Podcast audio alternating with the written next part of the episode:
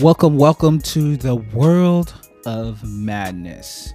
My name is Drew. I am the host of the Drew vs. World podcast, and this is a part of the Content Creators of Color C4 Challenge. Today, I will be picking again a random card from our illustrious sponsor, Poddecks. And what is Poddecks, you ask? So, do you find it difficult to come up with content ideas for your podcast? Or perhaps you've gotten stuck during an interview with a guest where you just have nothing to ask anymore? Try Poddecks today. Poddecks is the best all in one podcast idea generation tool. You get everything from episode ideas to interesting conversation starters and engaging discussions for your live streams, and even social media content ideas. With this tool, you don't have to spend weeks trying to come up with content for an episode or unique questions for your guest. Just shuffle the cards and pick one at random. Hit the record button and get started. Now you can make better content, have more fun while you're at it, and get your viral moment. All with Poddecks.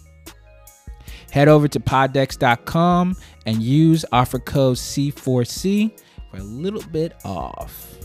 And this will help support the content creators of color. So now again, we're to go right into it.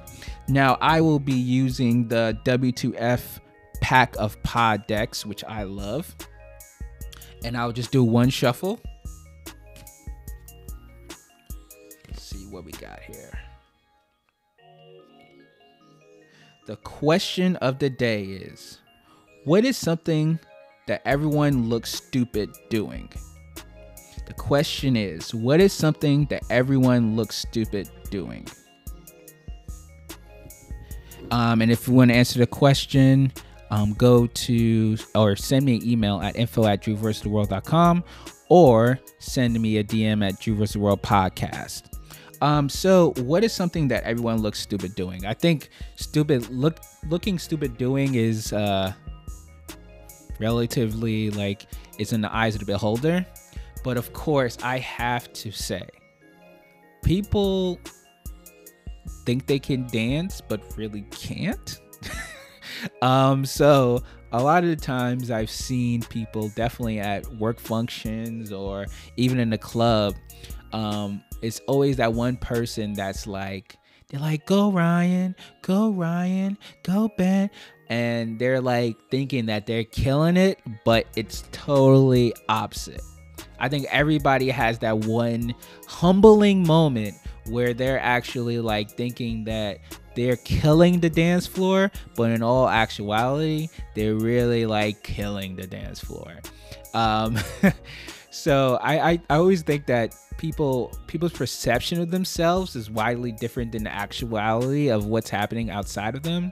So one thing I can say is that I think I'm a decent dancer. I think I can move. I can wind my hips a little bit.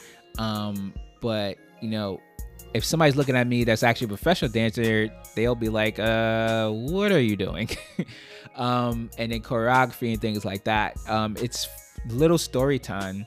Um, when I was in college, I actually was a part of uh, my step team from my sophomore year um, Phi Beta Sigma Fraternity Incorporated, um, Alpha Epsilon Chapter 1927, Follow 8, number three. You already know. Um, but I was wanting to be on the step team so bad. I really wanted to be on the step team because it was something that I felt that was difficult to me. I could never like catch that beat, step, and hands and claps and all that stuff and it was honestly a challenge. It was a real challenge for me um, to the point where I was practicing with the step master. I was practicing with friends. I was practicing at families' houses. When I wasn't doing nothing at the crib, I was practicing then.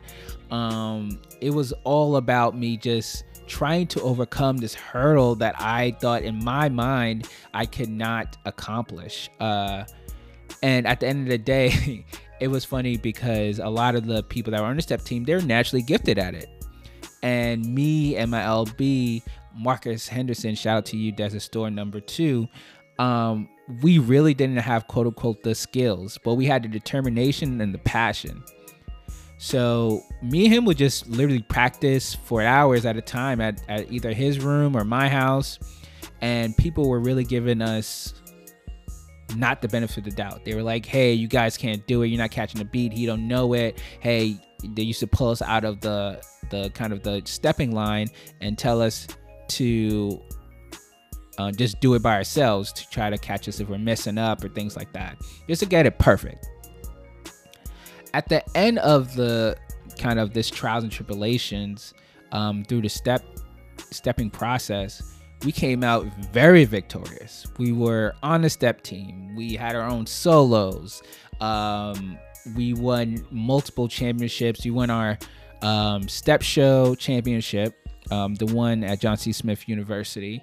Um, then we won a couple others off campus, and then we won CIAA um, step show that year. So it just goes to show you that sometimes even if you looking stupid now, you can get better through determination and grit, just kind of grinding it out. But again, it's in the eye of the beholder um, at the end of the day because somebody biting their lip doing the you know the Dougie or somebody biting their lip you know trying to do the the floss to you as you know an OG you might not really get that motion but if you're doing swag surfing, the youngins don't know how to do that. So, um, I would really say that again, it's in the eye of beholder. I, I really love the story of me kind of like really love the determination that I gave myself to become better at something I thought I looked stupid at doing. Um, so this really at the end of the day comes into if you want to get better, grind it out. Keep on going, pushing yourself, push others. Um, without Marcus, I don't think I would have like at the end of the day got through this because people are telling us we were shit.